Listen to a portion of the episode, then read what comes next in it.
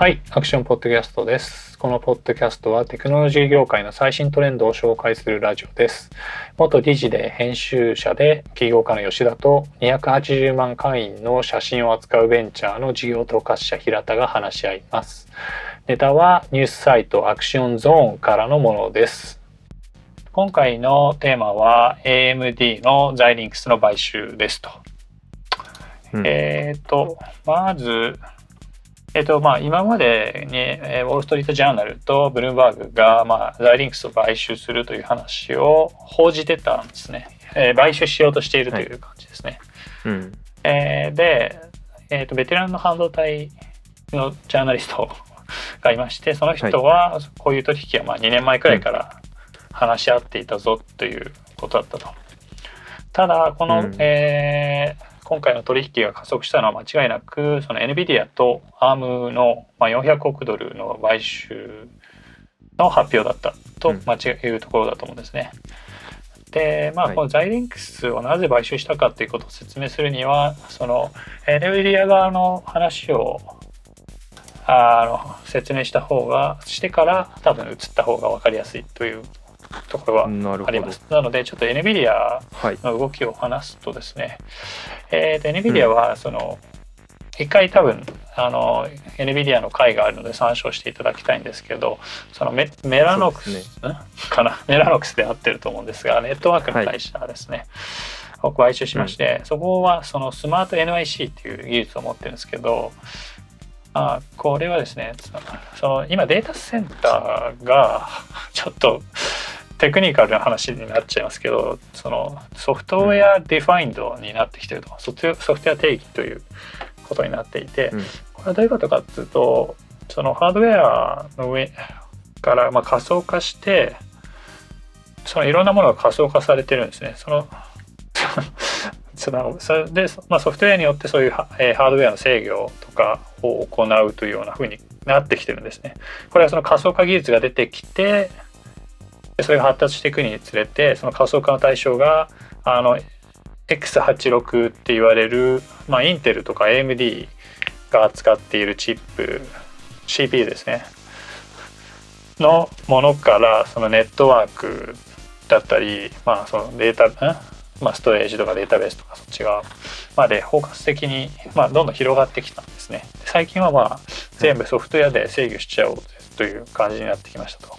それまでは、うん。その1個のコンピューターを動かし頑張って動かすっていうようなですね、上にね、まあ、その OS があって何があってってで、まあ、サーバーがあったわけですけどそれがだんだんそのグリッドコンピューティングみたいなやり方で、とかかな。ちょっと名前がパッと出ないですけど、まあ、グリッドコンピューティングもあってますけどそういう、まあ、はい。クラスターを作っていくんですけど、それはねその足し算に近いと 1+1+1+1 みたいなそういう足し算の世界なんですけど、えー、と仮想化以降はつまりその何個もあるサーバーが一つのコンピューターとしてとかあるいはその上にまあもっともっと何ていうんですかね。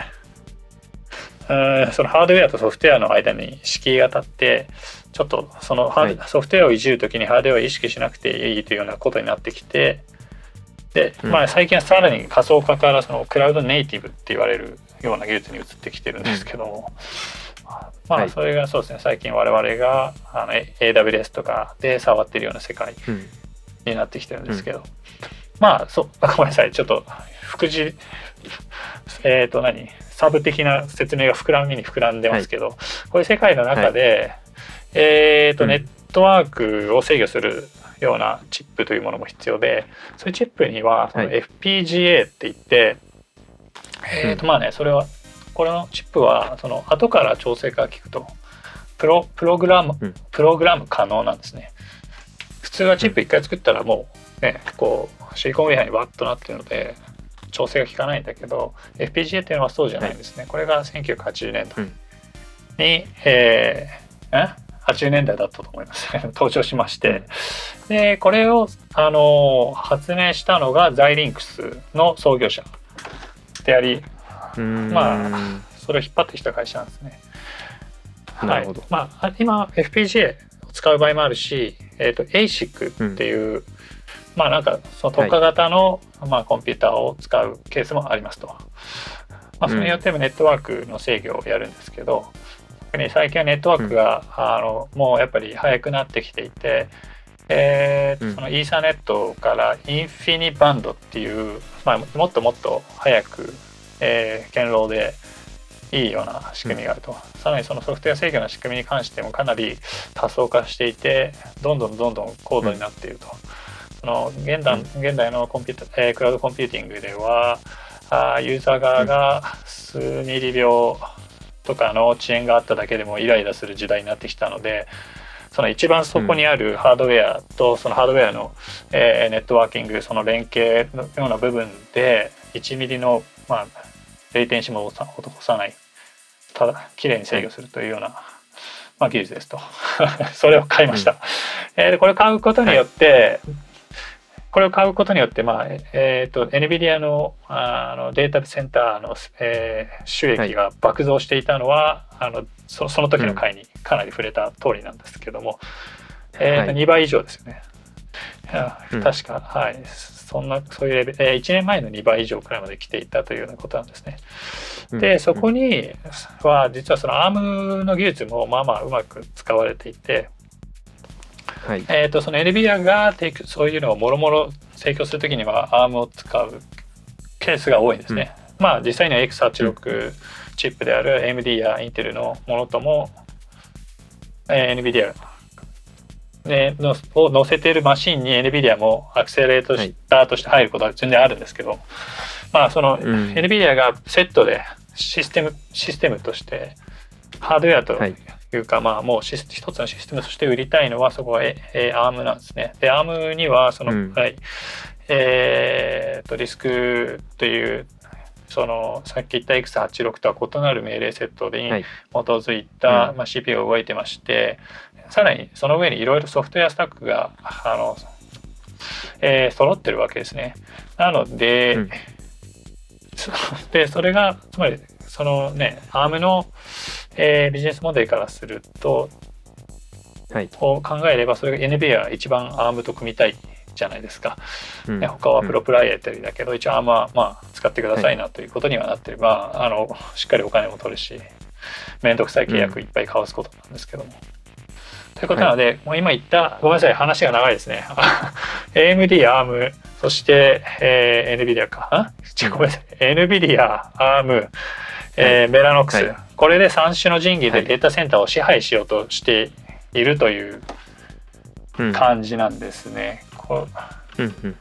で今言った3種の神器のが中でそのメラノックスの部分をはい。DPU と呼び始めたんですね。うん。うーん。えーでデータプロセンッシングユニットで、まあ、データ処理装置って翻訳できるんですけどまあ、なんかどうなんだろうね。まああのそうです NVIDIA は90年代に、うんえっ、とちえっ、とね GPU というのも彼らがネーミングなんですねそれまではなんかグラフィックああ、そうなんですね。なんか、うんチップとかなんかそんな感じで呼ばれてたんだけど、うんなんかまあそういうふうに名前をつけてゴリゴリゴリゴリゴリゴリマーケティングしていつの間にか定着させるみたいな、なるほど。まあプレイスタイルで、まあ、もちろん今回もそういう考えなんだと思いますと。はい。うんでですねはいはい。これがあのー今言った部分が、えーっとね、NVIDIA が大掛けするデータ処理装置かっこ DPU とはという記事でアクションに載ってるので、えー読んでください、はい。今僕話したよりもうん。全然なんか小小難しく書いてあるので あのそうですね。僕も今見てます。あのまあちょっとちょっとっていうのは読まなくてもいいかもしれないですけどまあうん分かりやすいのは今言った通り3種の神器で、えーデータセンターを垂直しようとしている NVIDIA ということですと。ということなので、はいなんで、なんで AMD なんですかね？インテルじゃないですかえ？その、三種の神器と言われてるところにインテルは入ってないんですか？えっ、とあーまあ、さっき説明した通り、えー、とインインテルのチップと、えー、ARM のチップのち ARM のそのビジネスモデルの違いとが違くて、うんうんね ARM はそのライセンス買えばあの設設計図が来て、で、うんそういうもろもろ契約を渡すとあの命令あの命令セットアーキテクチャといっていうものが使えるんですね。うんうんうん。ということなんでフリーだしなんていうの一応ある程度オープンじゃないですか。で、はいさらにその上のレイヤーがいろいろあったりそのスパコンみたいな、えーとハイパ high performance computing をやるためのものとかあるいはその、えーうんクラウドでにセンターに置くためのクラウド置くための、ん クラウドデータセンター用の CPU がはい。他と、まあのための、まあえーソフトウェアスタックも、まあ、こっちも近年整備されてきていると。はい。NVIDIA としてはシステムとして売りたいので、うん。あーつまりそういうオープンな人たちと組んでつまり、うん ARM を買収ししようがしまいがこのゲームはプレイで可能じゃないですか、うん。たただ ARM を買っちゃえばさらに、えーまあなんていうかあの安定するというか。あじゃあ、えっと、さっき三種の神器って言ってたのは、えっと、あまあ、うん、NVIDIA と ARM とメラノックスがあると、まあ、バッチリってことですよね。そうそうそうです NVIDIA ね。はってことですね。うん。はいはい大丈夫ですか？じゃはい。あわかりました。いけますね。はいはい。はい。ということなんですね。で、まあ、ちょちょっとまうんあ説明を足すと、インテルは、えープロプライアタリーなんで、つまりうん。その完成品だけパッとくるような形、まあ、もちろんそこにははいソフト、い、ろいろもろもろソフトウェアスタックもあるんですけどもうまあ、うん NVIDIA 的にはそのなんですかねデータセデータセンター 3, 3点セットとかもろもろセットで売るときには ARM の方が全然いいし、うん。えーまあ、うん特に ARM がそのデータセンター向けの CPU でに多分に入ってきたのは最近のことなんですけどもものすごい勢いで追い上げてきていてそろそろ市場奪いそうだしまあ例えば Amazon はその AWS のクラウドデータセンターデータセンターに対して、えー、とその ARM で、えー、ARM のねネネネオバースだったと思います。っていうデータセンター向けの、えー商品を使って自分らのチップを作ってえー実践投入してると。ようなことで、まあもう盛り上がってきてるんですね。そういうところもあるので、えー三種の神器になるという、うんはい、ところだと思いますね。なでまあ、つまりさっき言ったようにこれで ARM まで買収しちゃおうということだとはい。ちょっと NVIDIA に独占されちゃう可能性があるというのが多分 AMD 側の、まあ、危機感なんですね。この危機感は多分、まあ、もちろんインテルにもあるんだろうけど、うんまあ、今回は AMD が軸なので AMD から話すということなんですね。はい。で、えー、とさっき途中で FPGA のあの発明をした人が、えー創業したザイリンクスを買収したという話なんですけども、そうですねザイリンクスにも今言ったメラノックスと同じス,、えースマート NIC という技術があると。えーまあ、こうネットワーク制御の技術があるので、えー、と AMD が持ってるのは CPU と GPU 両方とも持ってますと。で GPU では NVIDIA と競合していると。うん。でその競合の仕方はそのハイエンドですねデータセンター向けとかにあるいはそのうんゲーミングでもなんか1本挿して10万とかそういうお高いものうん。の高い市場を NVIDIA が制していて、えー、ともうちょっと安い市場を、えー、となんだっけ？AMD が制している持っているというよううん。な感じなんです、えー、とそのゲームコンソールとか、はい。はい。プレステとかねそういうのに向けるのはもっと安い市場なんです。そういうとこがややられてると。うん。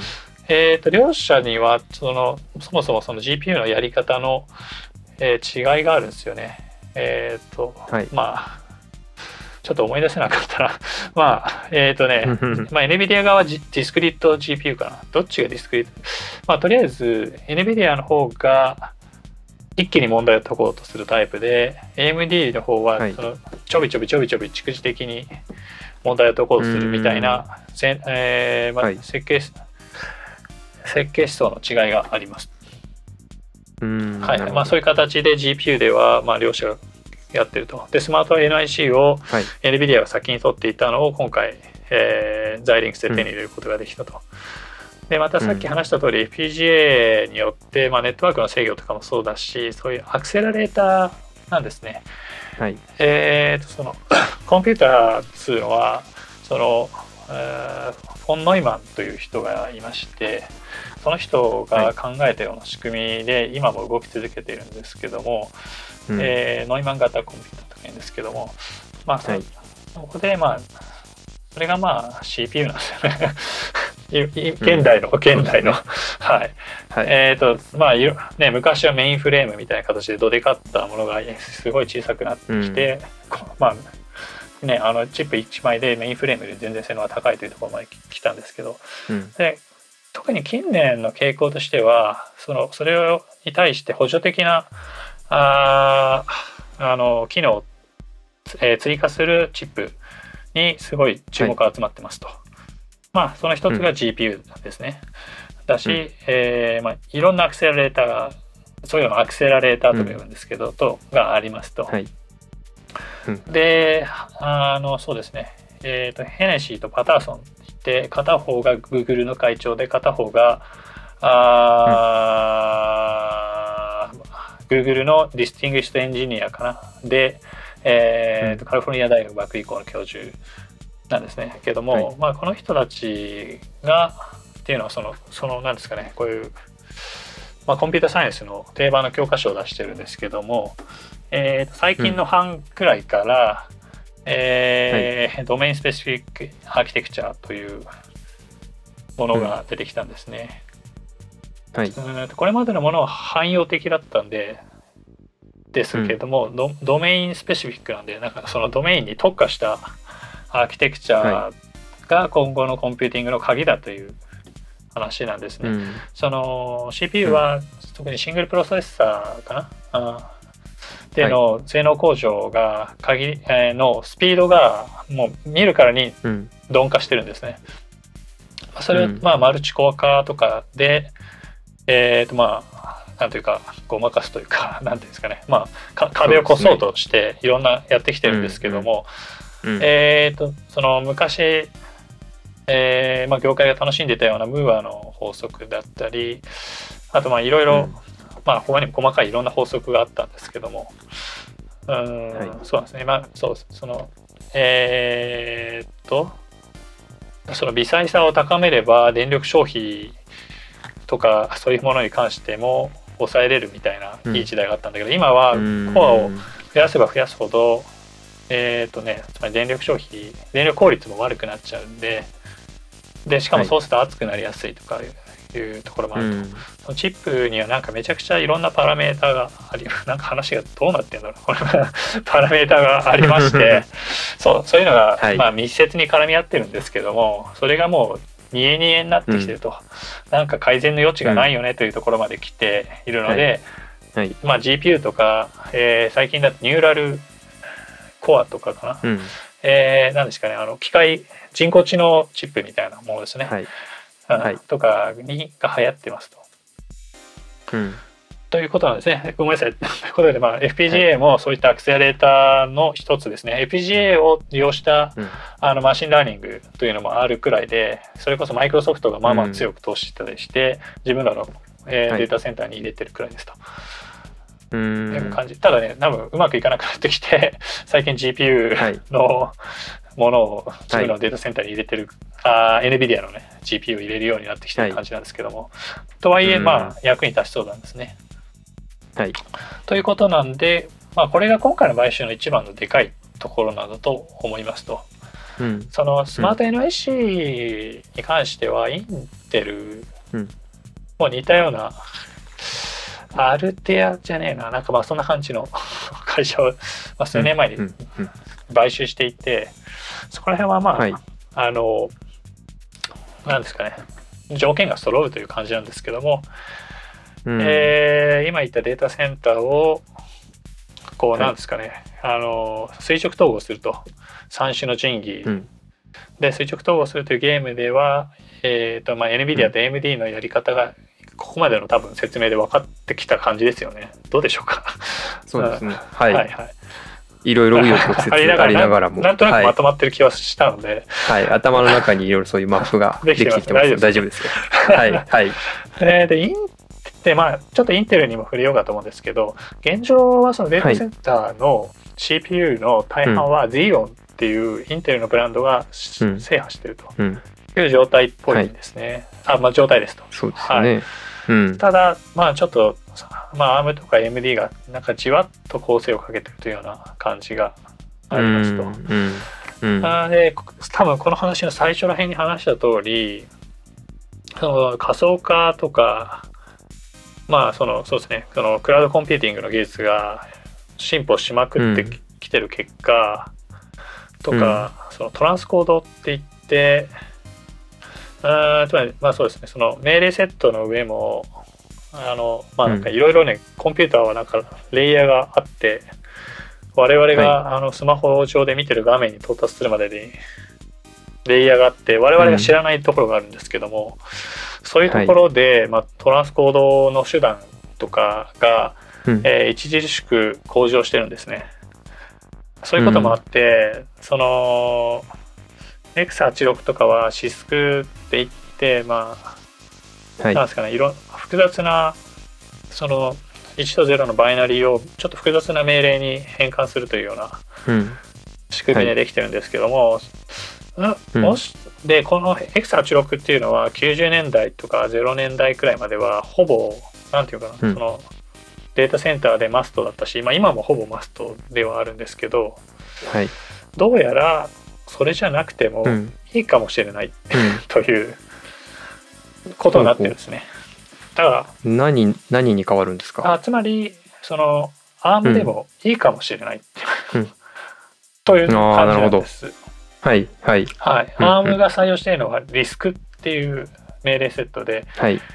うんうん。R がおそらくリデューストだったかな。つまり少ないですよね、うん複雑にしないと。keep it simple だっていうので,、でさっき途中で話した、あの Google の会長と、あのはい。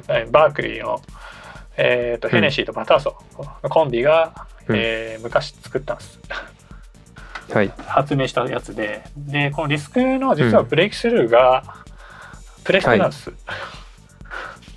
プレステなんだ。えーそうつまりうん組み込みコンピューターでつ使いたい感じなんですね、っていうのは、はい。あーまあ、つまりその、うん、まあ使いごめんなさいもう説明しないで。す 使使いたいと。使いたくて、でその、うん。組み止めコンピューターの中でえっ、とプレステが32ビットになったんだっけな？64ビットになったんだっけ？どどっちだか忘れましたけど。とりあえずはい。あのスーファミからビット数でガツンと上がって、うん。ここがなんていうかな、それでポリゴンができるようになったじゃないですか。あの四角いやつ。うん、っうん。ていうのでベンチすごいベンチマークだったんですね。でそその時に、うんうん。まあ同時にこのリスクにとってもなんていうかあーそのベンチなんだ言葉が出ないですけどまあす素晴らしい瞬間だったわけですね。ということで、うーんはいはい。という感じなんですね。なので、あの、だからインテルの本当に一番重要な市場が、実はこのはい NVIDIA と AMD の、まあ、なんていうか、こう、争いに見えてる中ですごいプレッシャーがかかってるんですね。かかってる感じです。うんうんうんはい。そうですよね、うんそうですね。これからインテルはどうどうするんですか？う ん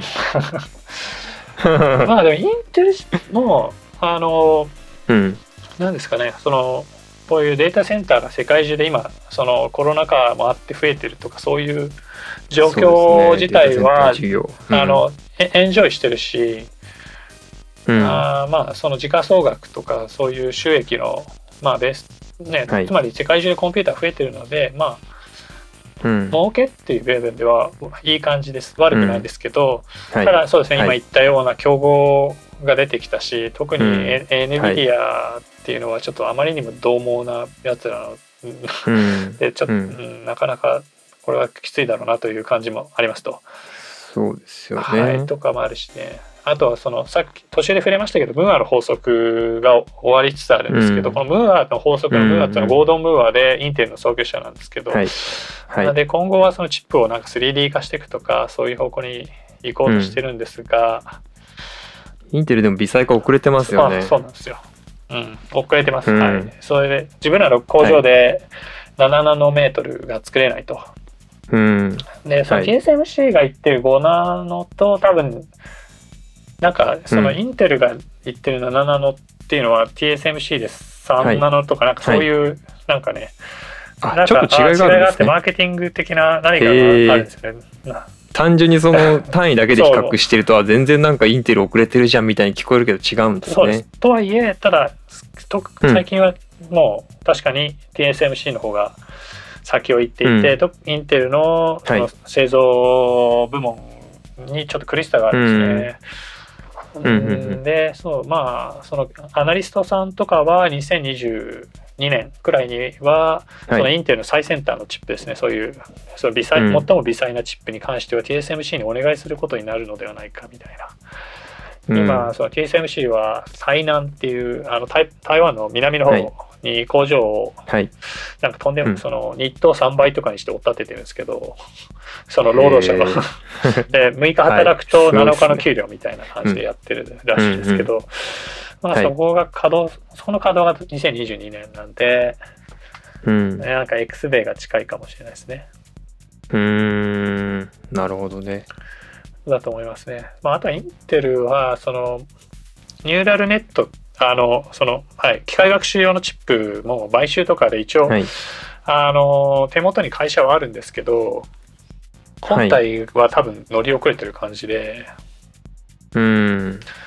うーん、つまりそうなんですよね。だから、なんか次の波になんか乗れない感じはあります。うん。何かそのインテルに勝ち筋があるのかなっていうのをちょっと今吉田さんに聞いて、いい聞いた、聞いた感じなんですけど、なんか今の話を聞いてると、うーん、なかなか厳しいのかなって。はいはい、そうですね。まあ株に関してアドバイスはしてないですけど、まあ仮に半導体の株を買いたいとしたら、まあその AMD とか NVIDIA の方が今伸び,、うん。伸びている感じだと思うし、特に AMD もそのうん。PC の市場でインテルをテイクオーバーしましたとはい。い。うところもあって、で他の市場でもじわじわ追い詰めてるという、追いつこうとしているというところもあると。